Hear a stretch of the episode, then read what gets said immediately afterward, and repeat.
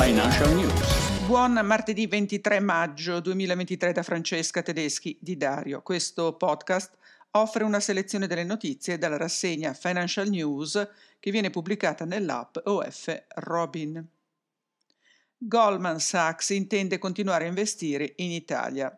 Con questa buona notizia apre la rassegna di oggi.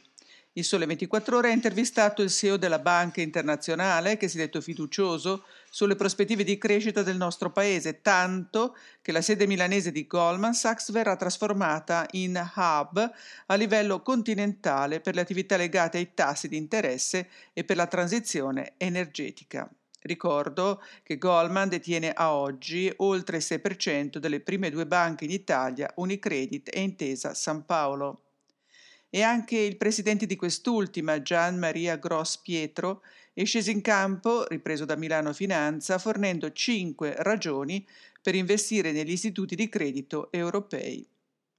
Ieri però a Piazza Affari e non solo i listini erano in calo e il Sole 24 ore avverte che ancora in aprile i PIR sono in rosso con deflussi per 810 milioni da inizio anno ma per i piccoli risparmiatori e non solo arriva il BTP Valore e Milano Finanza spiega come inserirlo in portafoglio tra rischi e opportunità.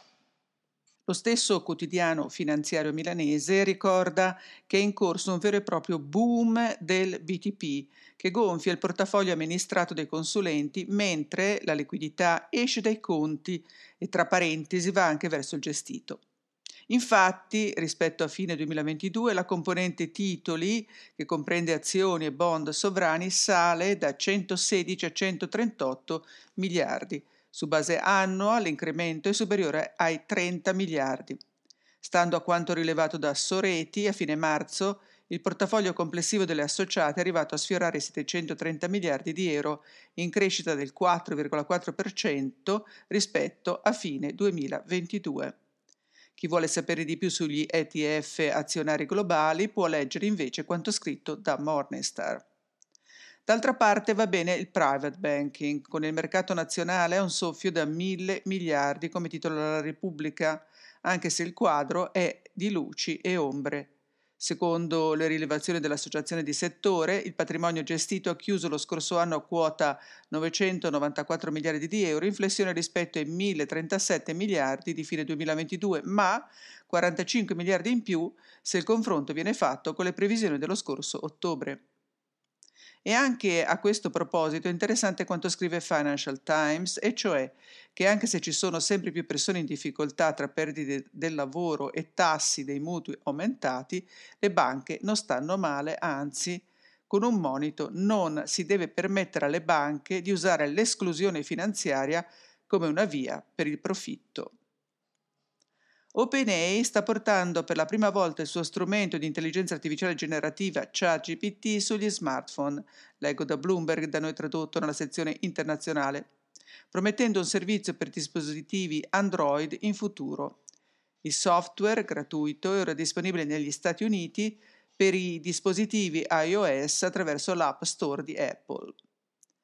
Quando si vedono software come ChatGPT si pensa sempre alla possibilità di automatizzare il servizio clienti, ha spiegato a Guardia il CEO di Prima Assicurazioni, ma questo è solo un piccolo pezzo del mondo assicurativo. Il cuore del prodotto è il modello di pricing ed è lì che la tecnologia, l'intelligenza artificiale e il machine learning possono essere di aiuto.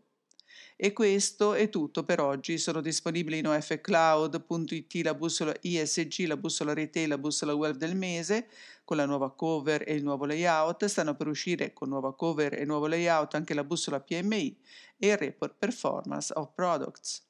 Chi non vuole farsi battere dalla concorrenza deve conoscere ciò che fanno, ciò che pensano i propri competitor e con l'app OF Robin, oltre che con il database prodotti bancari e assicurativi e con i report della serie La Bussola, lo si può fare in modo semplice e immediato. Buona giornata, buon lavoro a tutti, a domani.